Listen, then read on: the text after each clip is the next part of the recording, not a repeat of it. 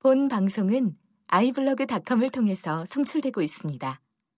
미디어 플랫폼 아이블로그 iblog.com 여러분 미칠 것 같이 힘든 고민 다들 있으시죠? 혼자 고민하지 마세요. 그 고민 모두의 고민이니까요. 청춘 실현 극복 방송 나를 미치게 하는 것들 5회를 시작하겠습니다. 네, 저는 진행을 맡은 김맹구입니다. 안녕하세요. 지라프입니다. 네, 심리학자 김태형입니다.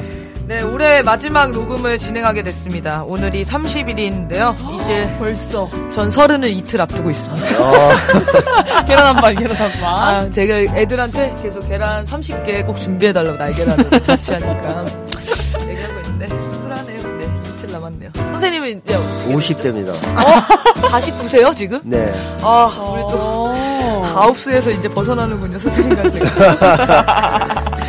선생님과 제가 지금 20년 터울을 하고 있네요. 어, 우리 지라프 씨는 몇 살이 되시죠? 저 이제 22살이 되죠. 아, 매우 어린 친구예요.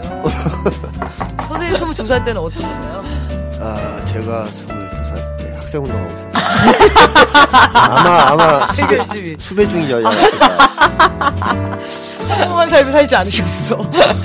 언니의 22살은요? 어, 저 단과대 학생회장 하고 있습니다. 되게 잘 나갔죠. 제가 가장 잘 나갔던 시즌이었어요. 아이들이 뭐 학교에서 수백 명의 팬클럽을 형성하고 그런 시절이 있었는데. 네. 벌써 10번이나 방송이 나갔습니다. 10주, 10주 차네요. 벌써? 네. 대박. 되게 오래됐네요. 한 두 달, 세 달째 되는 것 같은데. 초기에 종결하기로 했었던 거 같아요. 선생님이 올해 종결하는 걸 목표로, 목표로 시작하셨는데, 지금 보니까 사연이 밀려들고 있어요. 아. 되게 꾸준히 찬찬히 들어오고 있고, 상담 신청자, 그러니까 1대1로 상담하는 분들은 사실 2주에 한 분씩만 있으면 되니까, 네. 그거는 뭐 끊이지 않는 것 같고, 메일 상담도 초반에 좀 약간 지인들 중심으로 했었는데, 요즘에는 계속 걸러 걸러 가지고, 새로우신 분들이 많이 보내주시더라고요. 그래서 예전에는 사실 사연 신청하신 분들 다 누군지 알았는데, 이제는 모르겠어요. 모르겠어요. 누군지. 네, 모르겠어요. 네. 근데 어쨌든 고민이 도착하는 거 보니까 너무 힘든 친구들이 정말 많구나 이런 생각이 들더라고요. 네, 네. 어, 이따가 보여드리겠지만 오늘 보내주신 분 얘기도 계속 듣- 보면서 눈물이 막 날 정도로 사실 그랬는데 아 이런 생각을 가지고 계신 분들이 계속 사연을 많이 보내주셔야지 선생님을 저희가 놓치지 않고 2014년에도 선생님 아까 표정이 되게 씁쓸해 하셨어.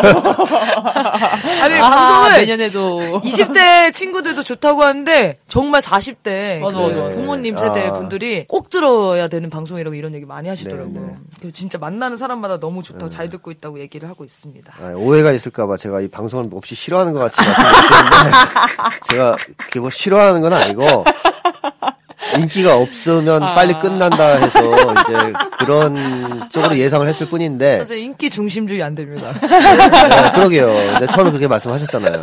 인기 없으면 폐지할 거라고. 사연이 도착하지 아, 않으면. 않으면. 네. 네. 근데 사연들을 보니까 좀 오래 해야 된다는 어. 생각도 드네요. 왜냐하면 너무 힘든 분들이 많아서. 네. 예. 아, 전 그런 생각을 했어요. 어쨌든 아는 분들이 사연 보내주실 때 느낌이, 어, 이 친구 진짜 이런 고민이 있었나? 근데 네. 여기 보내주시는 분들 보면은 평소 때는 아무 문제 없이 기본 삶을 사시는 분들인데 내용 보면은 너무너무 힘든 이야기를 가지고 있잖아요. 근데 이런 얘기를 진짜 할 공간이 별로 없는데 뭔가 동아줄 을 잡은 그런 느낌이 많이 들더라고요. 사연을 읽으면서. 그래서 아무튼 이 방송 진짜 오래오래 해달라고 사람들이 되게 간절하게 부탁하더라고요. 이 방송 없어지면 안 된다고. 그래서 제가 문득 문득 페이스북에 올릴 때가 있어요. 사연이 좀 떨어지면은 사연을 지금 빨리 보내주세요. 그러면 사람들이 이 방송이 없어질까봐 사연을 갑자기 막 다 보내요. 진짜 그 문구를 올리면은 불현듯 갑자기 사연들이 막 도착해요. 어, 그러면서 너무 늦게 사연을 보내서 죄송하다. 그래서 아무튼 좀 더 많이 알려지려면은 여러분들이 평점 그리고 후기 이런 거를 꼭 적어 주셔야지 순위권에 진입해야지 맞아, 맞아. 되더라고요. 근데 제가 팟캐스트 보니까 저희가 철학 부분에 이거를 올리고 있어요. 그 이제 영역이 있잖아요. 근데 철학에 이제 순위에 혹시나 올랐을까 해서 봤는데 한 150위까지 봤는데 외국 외국 방송들이 한 130개 있고 어, 나 한국 방송 한 20개 정도 있더라고요. 그래서 저희가 빨리 철학 부분을 왜 철학이 올렸어요? 철학 그냥 듣기 싫을 것 같아. 제 생각에는요, 주권 방송이 팟캐스트 전 영역을 1위를 휩쓸고 싶으셔가지고, 왜냐면 사회나 문화, 역사에는 지금 방송을 계속 하고 계시거든요. 어. 근데 철학에는 아직 없으셔가지고, 일부러 철학에 올리신 게 아닐까. 잘못 올리신 건 아니고. 처음에 선정을 잘못하시고. 아. 네, 근데 올리셨지. 자, 저도 잘 모르겠습니다. 어쨌든 뭐, 기획하신 분들이 그러셨으니까. 네, 어쨌든 후기 꼭 잊지 말아주시고요. 어, 요즘 선생님이 지필 때문에, 지필 작업 때문에 바쁘시다고 하는데, 요즘 어떤 책 쓰고 계신지 또 다음 책 준비를 해야 되니까요, 저희가 읽을 준비를. 네. 읽으셨어요? 아, 저요? 한 반 정도 있다가, 제목 제목 제목 뭐예요? 누구에게나 어린 시절의 상처가 있다. 아하, 나도 반 정도 읽었는데 반 정도. 뭐 아빠 추천해드렸어요 저는. 아, 네네네. 네, 아빠로 선물 선물. 어, 요 즘에는 어떤 책 아, 쓰고 지금 쓰는 책은 에리 프롬에 대한 책을 쓰고 있습니다. 아. 이제 에리 프롬 이론을 소개를 하고, 그 다음에 또 비평도 하는. 음. 혹시 이름은 들어보셨죠? 네, 에리 선생님. 맨날 아, 제가 자꾸 얘기를 해서, 예, 트위터에도 올리고, 페이스북에도 네, 네. 올리고, 요새 그 책을 쓰고 있기 때문에. 이제, 어, 근데 예. 문구들 보니까, 어, 명언들이 진짜 많던데요. 네 네. 제가 생각하기에는 심리학자 중에서 가장 훌륭한 사람 아닐까 하는 생각을 하는데, 심리학계에선 되게 싫어하는 사람이에요. 아, 그래요? 아, 진짜요? 거의 다루지 않죠. 어. 그러니까 이제 지식계에서는 좋아하는데 심리학계에서는 별로 환영하지 않는. 근데 왜 그러냐 하면 이제 단적으로 말씀드리면 이제 반체제 심리학자거든요. 그러니까 심리학자 중에서도 그렇고 지식인들도 그렇고 자본주의 자체를 노골적으로 비판하는 사람 없잖아요. 정면으로. 그냥 그 사회가 이런저런 문제가 있어. 이런 정도 얘기하지 자본주의 제도 자체는 자체가 문제가 있다. 이렇게 얘기하면서 이제 예를 들면 사회주의로 가야 된다. 이렇게 얘기하는 심리학자는 없죠. 프롬이 유일한 것 같아요. 에리 프롬이. 원래 이제 지식인들은 굉장히 체제 내적인 성향을 보이거든요. 왜냐하면 체제 밖으로 벗어나면 밥을 굶기 때문에 또 인기도 얻을 수 없고. 대체로는 속으로는 자본주의 나쁜 거 알면서도 겉으로는 잘 비판을 못해요 대놓고. 근데 이제 에리 프롬은 막 하는 사람이죠. 용감하게. 지금 생존에 계시죠? 어, 돌아가셨죠. 돌아가셨습니까? 80년에. 아, 80년대. 81년인가 80년에. 그래서 하- 뭐 한계와 잘못은 있지만 그래도 굉장히 좋은 말들을 많이 한 심리학자이기 때문에 좀 정리해서 알려야 되겠다 하는 생각이 있고 요즘에는 뭐 자본주의 비판은 교황 말고 안 하지 않습니까? 새, 로 이 그 뽑히신 종북 교황이 있으시죠? 프란치스코 교황이라고. 네네. 이분이 아주 그 자본주의를 신랄하게 요새 비판하고 계신데 교황은 해도 돼요. 왜냐하면 종북 마크 붙이기가 힘들거든요. 교황한테. 그거 붙이다가 고생했잖아요. 새누리당에서 박창진 신부한테 종북이라고 붙이다가. 그러니까 이제 종북 교황 그랬다가는 이제 카톨릭 전체 분노를 사기 때문에. 근데 미국에서는 막스주의자라고 했나 보더라고요. 어, 보수가.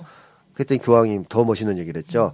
내가 아는 막스주의자는 다 좋은 사람들이었다. 아, 맞아요. 맞아요. 어. 봤어요. 이 훌륭하신 분이라니까요. 종북 교황 맞다니까요. 정말 이 선을 진짜 긋지 않고 네. 모두를 포용할 수 있는 정말 그런 종교인의 모습이 그렇죠. 마음에 보이는 네. 것 같아요. 자, 에리 프, 에, 에리히 프롬. 프롬. 아, 이름이 어렵네.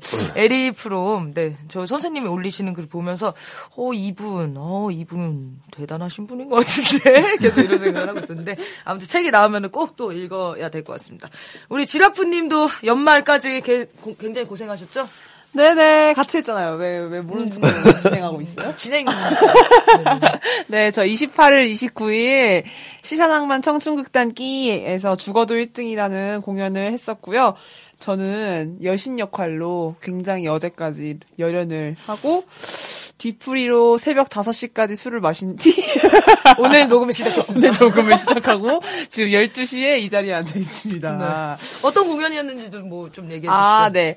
살아생전에서도 계속 경쟁인데 죽어서도 환생을 위해 경쟁을 해야 되는 거예요. 어, 여신한테 잘 보이면서 어라. 선착순으로. 엄청 끔찍한 연극이네요. 네. 네. 그래서 어. 가장 더 특별한 건 이런 게 다 마지막으로 해서 여신이 이제 방청객들 방청객 그 관객들한테 누굴 살릴지 투표를 해요. 네. 어. 그래서 그 투표에 따른 결과 결과마다 결과가 다 다른 거죠. 어. 그러니까 등장인물이 다섯 명인가 있는데 누굴 뽑을지마다 결말이 다 달라서 사람들이 굉장히 나가면서도 야 음. 엄마 결말은 뭐야? 어. 학생 결말은 뭐야? 이렇게 다 궁금해하는 아. 그런 정말 획기적인 두 번째 정기 공연이었다고 얘기할 수 있습니다. 시나리오는 누가 썼습니까? 저희 저희 작가, 동아리 작가. 동아리 어. 작가가 저희는 다 창작극이거든요. 훌륭하시네요. 진짜. 근데 글을 정말 잘 썼다는 평가들이 많더라고요. 네, 네, 네. 어제 뭐 선배가 얘기를 해준 건데 제 기억에 남는 대사가 그런 장면이 있어요. 진짜 바보 같은 친구가 한 명 있거든요. 그래서 맨날 패배자 소리만 듣고 뭐 싫은 소리도 못 하고 멍청하게 살다가 그냥 그렇게 죽은 친구가 있는데 이 친구가 환생을 해서 자기와 같은 그런 바보 들을 위한 학교를 세워요. 그 학교에 되게 전교 1등 그 깐깐한 그런 경쟁에 항상 익숙한 그 친구가 입학을 하게 되는데 거기에서 이제 세 명의 바보 친구들을 만나서 약간 이제 재밌게 변화되는 모습이었거든요. 근데 그 학생이 애들이 체육하러 갔다고 하는데 체육은 내신에도 안 들어가는데 고3이 왜 체육을 하냐 이런 대사를 치는데 다른 친구들이 야 그럼 너는 밥은 왜 먹냐고 내신에 안 들어가는데 뭐 이런 대사를 쳐요. 근데 그 대사가 되게 별거 아닌데 생각해 보지 못했던 거잖아요. 우리 이 고등학생들은 네. 모든 게 다 내신 위주로 가기 때문에. 아 그래서 그게 되게 메시지가 좋았다 뭐 이런 평가도 있었고 어쨌든 대본 내용이 이 경쟁 사회에 대한 비판도 있고 풍자도 있고 현실 현실도 있고 그리고 결말도 여러 가지 버전이 있었어요. 아까 얘기한 대로 뭐 진짜 우울하게 끝나는 결말도 있고 행복하게 끝나는 결말도 있고 뭐 여러 가지 있었는데 어, 보신 분들이 한 180분 정도 오셨는데 많이 감동도 느끼고 얻어가는 게 많다고 얘기하시더라고요. 저희 동아리 자랑스럽습니다. 아, 선생님 출연한 거 그랬다. 아, 저 바빠서. 아, 네. 네. 제가 지금 빚쟁이입니다, 빚쟁이. 그 빚진 종이란 말 있죠. 그거랑 똑같아요. 빚진 글쟁이. 어. 아, 언제까지 마감해야 되는 그런 게 네, 있어요? 이미 넘겼죠, 다. 네, 그럼 굉장히 고통스럽습니다. 네. 아, 근데 집필은 너무 어려울 것 같아. 왜냐면 자기가 계속 써야 되는 거잖아요. 누가 이렇게 강요하는 게 아니니까. 네네. 아니, 뭐, 좋아요, 쓰는 거는. 근데 이제 시간이 없으니까. 제가 약속을 안 해야 될 것 같아요. 출판사한테. 계약서에 원래 쓰잖아요. 뭐, 너 네. 언제까지 써준다. 이런 걸 안 하고, 아, 되는 데까지 써준다. 이런 계약서를 쓰면 좋은데, 이제 그렇게는 안 해주니까, 출판사도. 어쨌든 2013년 마지막 아주 바쁘게 보내셨던 것 같습니다. 우리 다 같이. 자, 2014년에도 이 방송에서 만나봤으면 좋겠습니다. 네네. 어, 지난주에요, 4회 1부 방송이 나갔었죠? 그 1부 방송 보내주신 분이 방송을 듣고 조금 더 고민이 된 게 있어서 한 두 가지 정도 선생님한테 꼭 물어봐 달라고 질문을 보내주셨어요. 그래서 그 얘기를 조금 더 나눠보도록 하겠습니다. 일단은, 어, 첫 번째 질문인데요. 주위 사람들의 기대감을 낮추라고 하셨는데, 이 친구는 사람들을 만날 때 계속 저 사람은 날 좋아하지 않을 거야. 이렇게 하면서 사람들에 대한 기대감을 계속 낮추고, 그러면은 그 사람의 작은 행동에도 기분이 좋아지고, 만족이 되고, 이러다 보니까 또 자존감이 낮아지게 되는 악순환을 계속 반복하고 있다고 해요. 그래서 혼자만의 징크스를 가지게 있다고 하네요. 사람이, 사람이든 어떤 일이든 그 일에 혹은 그 사람의 확신이나 자신감을 가지면 그 사람이 떠나거나 그 일이 잘 안 되는 징크스를 가지게 됐다고 해요. 근데 이게 징크스라는 걸 알고 있지만 5년이 넘도록 이런 선- 생각을 하다 보니까 쉽게 고쳐지지 않아서 주위 사람들의 기대감을 낮추는 거. 그런데 그것이 다시 나의 자존감을 낮추게 되는 이거의 악순환을 어떻게 극복해야 될지 먼저 질문해 주셨는데요. 이 질문에 대해서 얘기 먼저 나누고 두 번째 질문 얘기하면 좋을 것 같습니다. 제가 이 말을 좀 이상하게 하는 모양이에요. 약간 그죠? 이해가 안 되게 잘못한 것 같기도 한데. 지난번에 이제 했던 얘기의 요지는 뭐냐면, 다른 사람들의 기대감을 내가 이제 낮게 잡아라 하고 이제, 주- 이제 말씀을 드린 게 아니고, 사실은 결과적으로 그렇게 되게 살아라. 이건 이제 그런 뜻인데, 그러니까 무슨 얘기냐면 그런 거죠. 다른 사람들의 기대와 무관하게 내가 내 갈 길을 그냥 걸어가면 기대가 낮아지게 돼 있다는 거죠. 왜냐하면 기대가 충족이 안 되니까. 사람들이 아 저 사람은 내 기대와 상관없이 자기가 선택한 길을 가네. 이러면 기대를 낮출 거 아니에요? 이제 그렇게 낮춰야 되는데 이분은 어떤 식이냐면은 다른 사람들의 기대를 충족을 못 시킬까봐 낮추는 거예요. 내가 다른 사람들 기대를 충족시켜야 되는데 아 그러다 못하면 못 시키면 충족을 못하면 다른 사람들이 실망하고 나를 인정하지 않을까봐 아예 내가 기대치를 낮추는. 뭐 그래서 내가 이제 그런 거 있죠? 시험 못 봤다라든가 나잘 못할 거야라든가. 왜냐하면 나 잘할 거야라고 얘기했다가 못하면 어, 굉장히 힘드니까 상황이 그래서 이거는 이미 제가 그때 말씀드렸던 이제 초점인 다른 사람들의 기대를 신경 쓰지 말고 자기가 원하는 바를 해야 된다라는 쪽의 얘기에 비춰보면 이게 굉장히 잘못된 거죠. 그래서 제가 충고 드린 것도 나에 대한 기대치를 낮출 필요도 없고 다른 사람에 대한 기대에 신경 쓸 필요도 없고 중요한 것은 이제 내가 정말로 뭘 원하고 있는지 뭘 잘하는지 또뭘 정말 하고 싶어 하는지 이런 것들을 알고 거기에 맞춰 살아야 된다는 거죠. 타인의 시선에 신경 쓰지 말고. 그래서 그런 거. 뭐 한마디로 우리는 그런 걸 선언할 필요가 있습니다. 나는 당신들의 기대에 맞춰 살지 않겠다. 이런 걸 선언할 필요가 있어요. 두 번째 질문은요, 어머니께 반항을 하라는 식의 말씀을 하셨는데, 표현이 좀 그렇죠? 어머니께 저항을 좀 더 하는 게 좋겠다라고 이야기를 했었는데, 어머니가 이런 얘기를 하셨다고 해요. 나도 내가 칭찬에 인색한 걸 잘 안다. 그래서 네가 자신감이 없고 한 것 같아 너무 미안하다.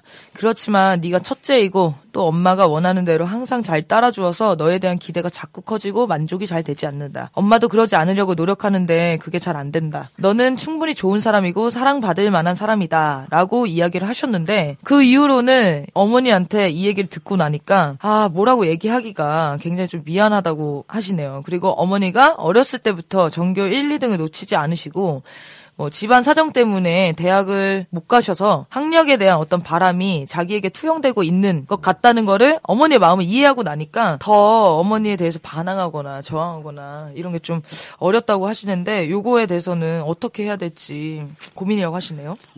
근데 왜 이렇게 저희 어머님들은 우리나라의 어머님들은 예.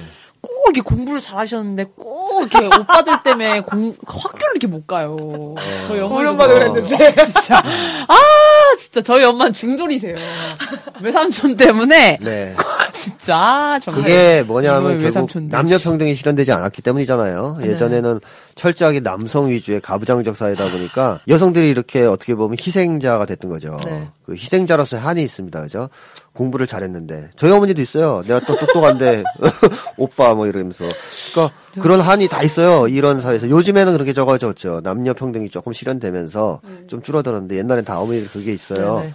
근데 문제는 이제 그게 그 한을 왜 자식들한테 푸냐는 거죠. 그런 한을 갖게 한 가부장적 사회에다 풀든가. 아니면 남자들한테 풀어야 되는데 차라리. 근데 왜 자식들한테 꼭 그거를 투사하고 투영하느냐 하는 게 문제죠. 그리고 또 약간 어떤 분들은 그런 얘기 하시는 분들도 있더라고요. 상담하시는 분 중에서. 어머니들이 남자아이를 자꾸 괴롭히고 못되게 구는 어머니들 중에는 그 여성으로서의 차별에 대한 분노가 있는 분들이 있다. 화나는 거죠. 남자애들 보면.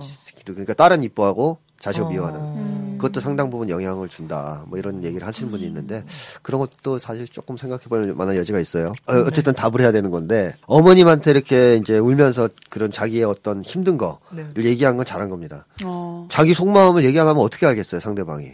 그렇죠. 그리고 이제 아마도 무의식적으로는 얘기해도 어느 정도는 통할 것 같다는 생각이 드니까 얘기를 하셨을 것 같아요. 그리고 어머니의 반응이 상당히 뭐 그나마 건전했죠. 뭐 나가 죽어라 이러지 않- 않으시고 이해를 하시고 또 잘못도 인정하시고 그 뒤에도 약간 조심하시는 모습 보인단 말이죠. 그러면 이제 이거를 어떻게 이해해야 되냐면 나의 속마음을 자꾸 전달하는 것이 관계의 증진에 도움이 된다는 쪽으로 이해를 하셔야 돼요. 어머님이 미안해 하시는 것이 나쁘다라고 생각하면 안 돼요. 어. 예를 들어서 공부 안 하고 맨날 뒹굴뒹굴 하는 놈한테 얘기를 했어요. 네가 뒹굴뒹굴 하는 모습을 보니까 괴롭다. 내가. 그러니까 걔가 이제 신경 써요. 공부하려고. 그게 그 사람한테 나쁘냐? 꼭 나쁜 건 아니라는 거죠. 이게 어머니도 자기가 잔소리를 많이 하는 것을 고칠 수 없다라고 얘기하잖아요. 네, 이제. 네. 근데 그거를 들은 이상 좀 신경 쓰게 되거든요. 그러면 이제 인격적으로 성장하는 거죠. 잔소리를 좀 덜하게 되는 거죠. 그건 어머니를 돕는 길이기도 하죠. 네. 관계가 회복되면서도. 그리고 이제 제가 이제 말을 좀 강력하게 하는 편인데 반항하라, 한우복 선생님. 예, 반영하라, 저항하라 이런 얘기를 하는데 그게 원칙적으로 반항과 저항이 맞은 맞는데 그 반항과 저항이 우리가 일상적으로 생각하는 그 거친 방식이 있잖아요. 그걸 얘기하는 건 아닙니다.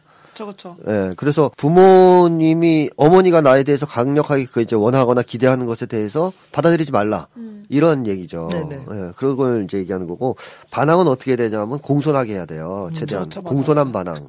그래서 버릇없는 반항을 하면 효과가 없어요. 네. 공손한 반항을 해야 되고 그 다음에 자잘하게 반항하면 안 돼요. 어? 어머니가 뭐, 뭐, 짜잘하게 뭐, 예를 들어, 문 좀 잘 닫고 다녀라 그러면 막 화내면서, 어? 문 열고 다닐 거야! 뭐, 통풍이 안 돼! 뭐, 이렇게 얘기하면 안 되고, 그런 거는 그냥 봐주고, 굵직굵직하게, 너 뭐 어디, 네가 원하지 않는 학과에 가라. 그런 거 반항해야죠. 그런 건 듣지 말아야죠. 그러니까 반항은 좀 굵직굵직하게 해야지, 자잘한 거 갖고 자꾸 싸우는 반항을 하면 안 되죠. 예. 신경 예를 들면 이런 거예요. 제가 며칠 전에 아버님 어머니가 12시 전까지는 들어와라 이렇게 네. 일하는 거예요. 그래서 일단 앞에서 요- 요즘 좀 자주 늦게 들어왔거든요. 네. 그래서 일단 앞에서 네 했어요. 그랬더니 엄마가 너 지금 네 하면 평생 앞으로 12시까지 들어온다고 약속하는 거야 이래요. 네. 그래서 일단 앞에선 참았어요. 일단 네- 네라고 대답은 안 하고 일단 하... 이러면서 나갔어요. 네. 나간 다음 문자로 아빠한테 저 정말 저 공손하게 아빠 제가 항상 12시까지 들어올 수는 없을 것 같고 상황상이 무슨 상황이 어떻게 될지 모르는 거고 아빠도 사회생활을 잘 하셔서 아시겠지만 네. 12시까지 넘어서 사람들이랑 이렇게 술 마시면서 얘기하는 게 얼마나 좋은 건지 아시 않으시냐고 한 번 좀 봐달라고 몇 번 늦어도 그러면서 밑에다가 안녕하지 못한 사회에서 가정은 안녕한 아빠 딸 은혜가 이렇게 이렇게 아. 멘트가 아 주 주옥 같네. 정말 이런 이런 식의 반항은 얘기 이런 네. 식의 거- 정중한 반항을 얘기하는 그렇습니다. 거죠. 네. 그렇죠. 아, 교활해지셨네요. 그래가지고 아빠가 네. 요즘에는 뭐 일찍 들어와 뭐 이런 어. 식으로 요즘 좀 변하시더라고요. 그래서 어제도 새벽 5시에 들어갔지만 아무 일도 없었다니까. 어. 아, 그러니까 좋은. 어, 부딪히지 않고도 반항할 수 있어요. 네. 그래서 그거를 최대한 이제 찾아내서 음. 이렇게 머리 터지게 고- 연구하면 뭐가 나와요. 어, 이 지금 어떻게 하면 기분이 안 상하게 이걸 네. 돌려서 내가 따낼 수 있을까요? 우리 지라보스는 지금 절박하거든요. 그 공손한 반항을 할 수 있느냐 없느냐에 따라서 그렇죠, 운명이 바뀌기 때문에 지금 연구하게 돼 있어요. 네. 연구하면 늘어나게 돼 있고 이제 그렇게 이제 어머니 관계도 잘 풀어나가면서 관계를 증진시키는 게 좋아요. 이제 껄끄러워지면 안 됩니다 이게. 어 미안해 안 해? 나도 조심해야지. 서로 껄끄러하지 말고 얘기하니까 조금 미안한 것도 있고 어색해진 것도 있지만 이걸 잘 풀면 더 좋아진다. 이런 관점에서 이제 해결을 해나가시는 게 좋을 것 같습니다. 아, 명쾌한 답, 답안인 것 같습니다. 도움이 많이 되셨으면 좋겠습니다. 어, 네, 그러면 오늘은요, 우리 지금 만나. 일대이 상담자 신청자분이 오늘 녹음 일정이랑 맞지가 않아가지고 모시질 못했어요. 그래서 오늘은 매일 상담 두 개를 할 건데요. 아, 선생님이 아까 얘기하셨습니다. 우울증 특집입니다. 우울증 특집. Oh my God. 네. 그래서 어, 메일 상담 시간 어, 얘기를 나눠보도록 하겠고요. 어, 메일로 보내주신 사연 두 개 중에 일단 첫 번째 사연부터 읽어드리도록 하겠습니다. 네. 첫 번째 사연 읽어드릴게요. 안녕하세요. 요즘 저를 가장 괴롭히는 감정은 과거의 선택에 대한 후회와 과거 제 모습에 대한 창피함입니다. 사실 저도 아직 25살밖에 안 되었는데 왜 자꾸 과거를 되돌아보며 혼잣말로 욕하지? 왜 이럴까? 싶은데요. 자연스럽게 저도 모르게 자책할 때가 많아요. 예를 들면 데이트 폭력을 당했던 남자친구와 왜 사귀었을까? 왜 예전 회사에서 성희롱 당했을 때 조리 있게 반박하지 못했을까? 왜 국가기관에 요청하지 못했나 등등. 산에 등산로가 생기듯 머릿속에 좋은 생각보다 안 좋은 생각을 한 흔적이 많은 것 같아요. 그래서 나쁜 생각 안 해야지 안 해야지 하고 생각하다가도 익숙한 나쁜 생각을 하나 싶네요. 예전에 우울증은 고장난 테이프와 같아서 구간 반복을 계속한다. 이런 문장을 본 적이 있는데요. 제 상황이 딱 그래요. 자꾸 예전에 분노했거나 짜증났거나 남에게 비판받았거나 상처받았던 기억이 자꾸 머리에서 맴돌아요. 이런 상황을 떨쳐버리려고 아르바이트도 했는데요. 작은 문제에 부딪혀서 쉽게 좌절하고 눈물을 흘리고 무기력해지고 의기소침해지더라고요. 하루는 알바를 끝나고 온 뒤 아빠와 심하게 다투었습니다. 저를 기생충이라고 표현하는 아빠에게 화가 많이 난 저는 대들고 나중엔 주체를 못해 과호흡 증후군으로 응급실에 다녀오면서 이런 생각을 했죠. 다 그만두자. 포기하자. 이렇게 생각하니 또 남들 앞에선 괜찮은 척 연기도 편해지더라고요. 그 다음 날엔 다리에 뛰어내리려 자살 시도도 했어요. 그런데 순간 생각하니 그 고통이 너무 두렵더라고요. 그 뒤 한 두세 달을 굉장히 무기력하게 지냈어요.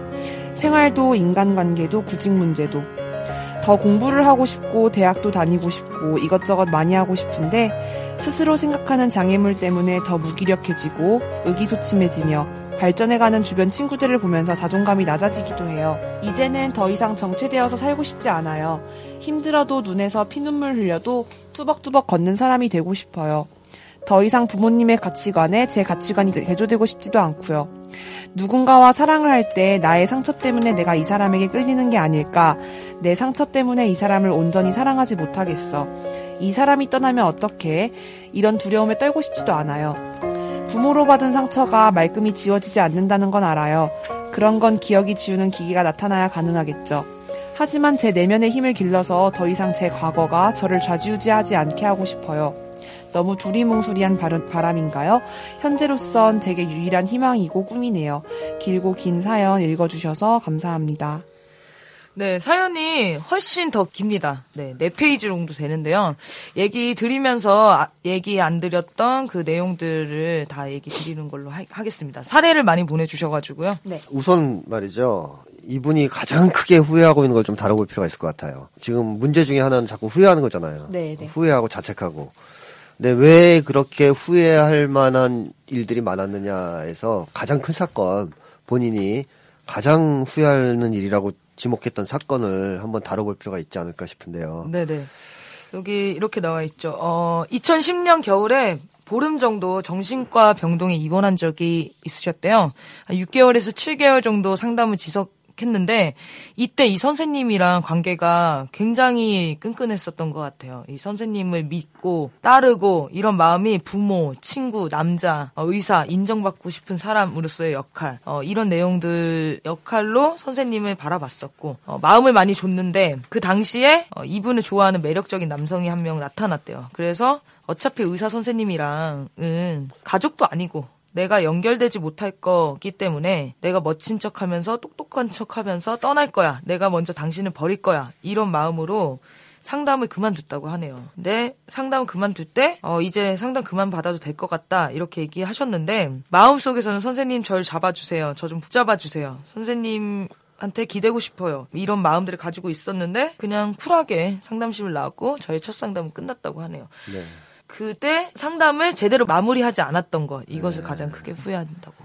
자, 이제 이게 왜 이분한테 그렇게 중요한 사건이냐 하면 말이죠. 이분이 이제 이런 뭐 자살 충동이 있을 때라든가 마음이 힘들 때, 네. 예, 우울해질 때 그 첫 번째 상담을 받았던 경험이 자꾸 떠오른단 말이에요. 그러니까 굉장히 지금 인생에서 중요한 사건이란 말이죠. 이게 사건이 됐고.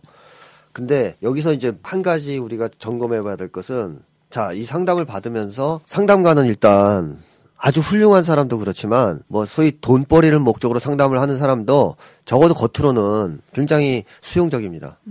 그렇겠죠. 상담을 왔는데 상담 받는 사람한테 막 쓴소리만 자꾸 한다. 아니면 막 뭐라 한다. 그럼 누가 상담을 오겠어요. 그러니까 막 화낼 수도 있고 싸울 수도 있잖아요. 그러니까 그런 것도 있겠고, 그 다음에 기본적으로 상담의 법칙 자체가 이제 상담의 어떤 원리라든가 이런 것 자체가 뭐 오는 분들을 존중하고 공감해주고 하는 걸 중요시하기 때문에 그런 걸 해준단 말이죠. 그렇기 때문에 아주 이상한 이상한 몇몇 상담가를 빼면 대부분은 처음에 가면은 굉장히 그 존중받고 인정받는다는 느낌을 받을 수가 있다는 거죠. 특별한 경우가 아니면. 그래서 이분이 아, 부모보다 더 좋다. 네. 이 세상 누구보다 믿을 수 있다라는 애착을 갖게 됐는데, 그 선생님한테. 그것은 당연할 수도 있어요. 왜냐하면 이분이 아버지 관계가 지금 굉장히 좀 심각하잖아요. 안 좋잖아요. 아버님하고 일단 소통이 안 되고. 그 아버지가 수용적이지 않으신 분이고, 그 무슨 얘기를 해도 이제 탁탁 쳐내는, 그러니까 인정해주지 않는 분이고, 또 아닌 듯 하다가 한 번씩 이렇게 대폭발을 하시는, 어, 그쵸. 그렇게 이제 얘기를 하셨는데, 그 사례 보면 그런 게 나와요. 아버지가 평소에 아닌 것 같이 하다가도 한번 터지면 혼자 막 화를 내다가 자기가 이제 가만히 있으면 더 화를 내시는 패턴이 익숙하다. 이런 표현을 하시거든요. 그러니까 이제 굉장히 아버지와의 관계에서는 답답한 거예요. 아버지가 나를 존중하지도 수용하지도 뭐 사랑하지도 않는다. 이런 느낌에다가 계속 화를 내시니까 그런 상처가 있는 분인데 남자 상담가를 만났을 때 이 상담가가 친절하고 잘해줬단 말이죠. 따뜻하게. 자 여기서 심리학에서 전형적으로 얘기하는 사실 전이가 발생하는 거죠. 프로이트주의에서 얘기하는. 들어보셨죠 전이는 다. 네네네. 제가 일반적인 전이도 얘기했지만 사실 가장 강력한 전이는 상담 상황에서 나오거든요. 치료 상황에서. 네. 치료 상황이 되면은 거기서 굉장히 중요한 존재란 말이죠. 상담가, 분석가는. 그러니까 이런 상담가와 분석가에 대해서 자기 어린 시절의 부모에 대한 소망이 또는 부모에 대한 상이 그들싸고로 전달이 되는 거예요. 겹치는 거예요. 그러니까 아버지인 거죠, 이 사람이. 무식에서는. 근데 그 아버지가 잘해줘. 그러니까 이건 얼마나 이 사람한테 크, 크겠냐 하는 거죠. 그러니까 예를 들어서 뭐 어릴 때 전혀 아버지로부터 거의 지지를 못 받고 또 뭐 소통이 잘 안 됐는데 소통이 되는 느낌을 받았단 말이에요. 그랬을 때는 사람은 어릴 때 가졌던 소망이 있죠. 아버지가 나를 좀 더 친절하게 대해줬으면, 좀 더 수용적으로 대해줬으면, 아니면 사랑해줬으면 하는 느낌을 그 상담하는 분한테 받기 때문에 굉장한 애착을 갖게 됩니다. 이게 불같이 일어나죠. 어릴 적 소망이 이렇게 다시 살아나면서. 근데 이제 문제는 뭐냐면 이건 너무나 일반적인 현상이에요. 사실 부끄럽다고 할 수도 없고 너무나 보편적이고 일반적인 현상이에요. 예를 들자면 여성 내담자가 남성 상담가한테 그 사랑의 감정을 느끼는 거 있죠. 이성으로서. 예, 사랑의 감정을 느끼는 건 아주 아주 흔해요. 아 진짜요? 네네, 아주 흔합니다. 거꾸로가 잘 안 되는 이유는 여성 상담가가 나이가 더 많거든요, 남자. 그래서 이제 늙은 아- 아줌마 이런데 이제 젊은 사람이 가서 잘 느끼기 힘들지만 거꾸로의 관계에서는 이게 이제 나이 차가 별로 상관이 없겠네요. 그때. 예, 나이 차가 뭐 스무 살 이렇게 돼도 사랑의 감정 비슷한 걸 느껴요. 그러니까 이 어, 이분도 이제 뭐 상담 받으러 가는 길에 심장이 두근거리고 설렜다 뭐 이러는데 자 이게 있잖아요. 이제 프로이스주에서 이 전의를 굉장히 중요시하는 것이 어릴 때 소망이 살아난 거예요. 아버지에 대한 소망. 근데 이제 프로이트는 이걸 그렇게 해석했죠. 봐라, 이 소망이 살아나니까 의사랑 성적 관계를 하고 싶어 하지 않냐, 이 여자가. 여자들이. 그러니까 이 여자 딸은 아버지랑 성관계를 하고 싶은 욕망이 있고 아들은 어머니하고 성관계를 하고 싶은 욕망이 있다. 이 따위 개소리를 한 겁니다. 프로이트가. 그게 뭐 일렉트라 콤플렉스 이런 스, 건가? 뭐 이디프스 컴플렉스, 아, 일렉트라 아. 컴플렉스죠. 그러니까 그런 헛소리를 한 이유는 뭐냐면 그거예요. 이 사람이 자기가 어린 시절 아버지에 대해서 느끼는 감정, 소망이 지금 살아났다고 모르잖아요. 환자가. 그걸 알면 성적 아, 욕망이 그쵸. 안 생겨요. 네네. 근데 그걸 몰라요. 모르는 상태에서 너무 좋은 거예요, 이 사람이 갑자기. 이유를 모르게. 연애의 감정 같이 거죠. 착각하는 거죠. 네. 연애 감정이라고. 그걸 이제 프로이트는 잘못 해석한 거고. 근데 만약에 이제 그것이 연애 감정이 아니고 어린 시절의 소망이 되살아난 거고 감정이 되살아난 거다라고 인식하면은 연애 감정 사라집니다. 그래서 이제 어쨌든 프로이트주의에서도 이 전이를 잘 다뤄야 된다고 하거든요. 전이가 나타났을 때 그 전이를 취급해줘야 됩니다. 그럼 전이가 있으면 또 역전이가 있어요. 상담자도 사람이잖아요. 그러니까 역전이가 있어요. 예를 들자면 아주 예쁜 여성이 와서 자기한테 그런 성적인 어떤 호감을 표현한다. 이성적인. 그럼 상담가의 이제 인격 수준이라는 게 있단 말이죠. 심리라는 게 또. 그래서 얘가 이제 이쁜 여자에 굶주린 놈이다. 한 번도 이쁜 여자한테 사랑을 받아본 적이 없다. 이 상담가가. 그러면 좋아해요. 그걸 즐겨요. 어. 이용하는 거죠. 네. 뭐 그럴 수도 있어요. 그 다음에 일부러 그런 건 아니고 무의식적으로. 네네. 또 하나는 또 이 상담가가 너무나 이 밥줄에 연연한 사람이다. 그러면 스캔들이 날까봐 그 전이를 안 받아줍니다. 아. 잘라버려요. 그런 식으로 역전이가 나타나면 이 전이 관계를 처리를 못 하거든요. 그래서 이제 심리학 상담 이론에서는 역전이가 굉장히 중요하다고 봅니다. 지금은 역전이가. 이 내담자가 나에 대해서 그런 거, 아버지 상을 투사해서 지금 특특한 전이 반응을 보이고 있을 때 나는 어떤 반응을 보이느냐 하는 게 이제 관건이라는 거죠. 이걸 잘 처리해 주는 거죠. 그러니까 내가 가지고 있는 문제점을 투사하지 않고 그 전이를 깨끗하게 잘 처리를 해줘야 치유가 되거든요. 근데 이제 아 이제 제가 제일 아쉬운 것은 뭐냐면 그거죠. 전이를 왜 처리를 안 했을까 하는 거죠. 이 상담하시는 분이 그 당시에 6개월이나 해서 이게 나타났으면 당연히 전이를 다뤘어야 되거든요. 근데 이걸 안 다뤘다는 게 제일 좀 안타까운 문제예요. 이걸 다뤄주지 않았기 때문에 사실은 이 분이 어떤 생각을 하게 된 거냐 하면 두려워하기 시작한 겁니다. 즉, 그 의사, 그 어떤 상담해 주신 분에 대한 그런 이상, 이상한 감정. 어. 이 두려운 거죠. 한편으로는 그 당시에는 강렬한 감정이었기 때문에 받아주기만 하면 연애라도 하고 싶은 생각도 들 수 있어요. 근데 그것도 안 받아주겠죠, 당연히. 그것도 이제 기대할 수가 없고. 그러니까 아버지에 대한 소망이 살아났단 말이에요. 다시 한번 나를 수용해 주세요. 근데 그걸 상담가 받아줬어야 돼요. 이성적으로가 아니라 진짜 좋은 자로서 아니면 이제 구원자로서 받아줬어야 되는데 안 받아주니까 어떻게 되냐면 reject 당한 느낌이 드니까 포기하는 거죠. 그래서 이제 이런 거죠. 어차피 연결되지 못할 거. 내가 멋진 척 하면서 똑똑한 척 하면서 떠날 거야. 내가 먼저 당신을 버릴 거야. 이런 생각이 든 거예요. 이게 전이를 처리해주지 않은 결과입니다. 이렇게 됩니다. 근데 이분이 아마 여기서 짐작할 수 있는 것은 대인 관계 패턴이 보통 이럴 거라는 거죠. 어, 그쵸, 그쵸. 안 되면 안 될 것 같으면 먼저 떠나는 패턴. 혹시 Good Will Hunting 보셨어요? 그 영화? 네, 봤어요, 봤어요. 네, 거기서 그 남자 있죠. 주인공 윌이죠, 윌. 네. 윌이 그러잖아요. 먼저 떠나잖아요. 어, 여자친구. 여자를 사귀니까 먼저 연락 끊죠. 왜? 거절당할까봐 나중에. 그러니까 거절당하기 싫어서 먼저 저 관계를 끊는 패턴을 가져요. 이런 사람들이. 그래서 이분도 제가 볼 때는 그 패턴이 있어요. 대인 관계에서 먼저 끊어버리는. 그러니까 이 전의를 처리가 안 되니까 끊어버리려고 그런 거죠. 근데 이제 사실 마음속에서는 전혀 끊고 싶지 않았던 거예요. 무의식적인 차원에서는 이거를 그 상담가가 노련하게 포착해서 해결해 주길 바랬던 거죠. 그게 이렇게 나타나는 거죠. 괜찮은 척 하지만 알아차려 주- 달라고 지금 써있잖아요. 알아차려 달라. 그리고 붙잡아 달라. 어떻게든 이걸 좀 해결해 달라. 그게 연애를 하게 합시다라는 뜻이 아니고 사실 무의식적 차원에서 이 분이 원했던 것은 뭐냐면 나의 이 무의식적 소망, 전이 감정을 처리해 달라는 거였죠. 그러니까 치료해 달라는 거입니다. 본질적으로. 근데 그걸 이제 이분이 이 상담하시는 분이 제가 볼 때는 조금 포착을 못했다. 그거를 포착하고 전의를 다뤘으면 굉장한 진척이 있었을 것인데 그걸 못 다루면서 결국 실패를 끝난 거죠. 이분이 그냥 그거를 그만둔 데다가 일종의 보복 심리로 다른 대상과 연애를 시작한단 말이죠. 네. 그런 것까지 시작하면서 이제 삐뚤어진 거죠. 거기서 잘못된 선택이 온 거예요. 자, 이런 데서 이분이 후회를 계속 하고 있는 거거든요, 지금. 왜? 그때 해결이 안 됐기 때문에 이 전이 감정이 처리가 안 됐고 어, 유- 어린 시절에 가졌던 부모에 대한 소망이 처리가 안 됐기 때문에 계속 여기에 집착하고 있는 겁니다. 그래서 자살 충동이 들면 계속 그게 떠오르는 거예요. 그리고 때로는 다시 그 첫 번째 상담해줬던 분을 만나면 해결되지 않을까 하는 마술적 사고도 하는 거예요. 어, 이제 일종의 환상을 갖고 있는 거죠. 해결될 수가 있나요? 그럼 다시 만났을 때? 잘 다시 처리가 된다면? 그때 처리 안 해줬는데 이번에 해주겠습니까? 제가 볼 때는 그때 처리를 못 해준 거 봐서는 그분 그쪽에서 아주 능숙한 분은 아닌 것 같거든요. 그렇다면은 사실 그쪽에서 처리 안 돼도 어디선가 처리되면 되는 거예요. 아니면 본인이 자기 분석을 통해서라도 그걸 깨달으면 돼요. 제가 오늘 이 방송을 들으시면 아마 이해는 되실 거예요. 그러니까 그 당시에 이 잘못, 자기가 인생에서 가장 잘못했다고 후회하는 이 대목이 자기만의 잘못이 아니라는 겁니다. 이것은 사실 제가 볼 때는 거의 상담가 쪽의 잘못이 더 크지 않을까. 이 전의를 처리하지 못했다는 것은 최소한 상담을 끝내고 나가려고 그럴 때 그게 전이라는 것 정도는 얘기해 줬으면 이분이 그 뒤에 그거를 뭐 심리학책 보면 다 나오니까 그 전이에 대한 얘기는 읽으면 이해가 될 거란 말이에요.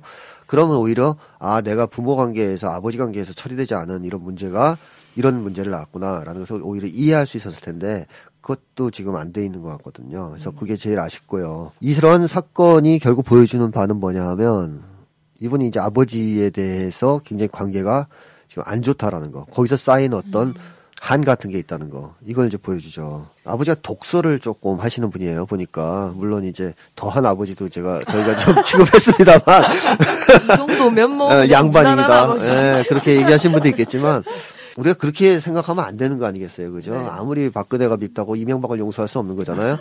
비교할 수 그. 뭐 어쨌든 다 나쁜 거예요. 이게 기생충이라고 하는 거 딸한테. 네.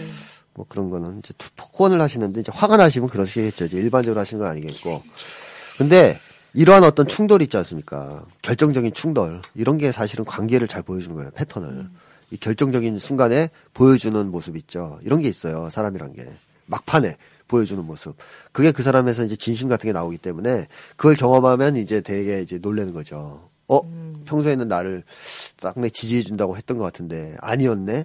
이런 걸 이제 알게 되면 좌절하고 충격받고 이러는 거죠. 자, 이제 어쨌든 이 집안은 말이죠. 여기 집을 보면은 약간 아버지가 이제 독재적인 스타일의 이게 힘이 집안을 좌지우지하시는 분인 것 같아요.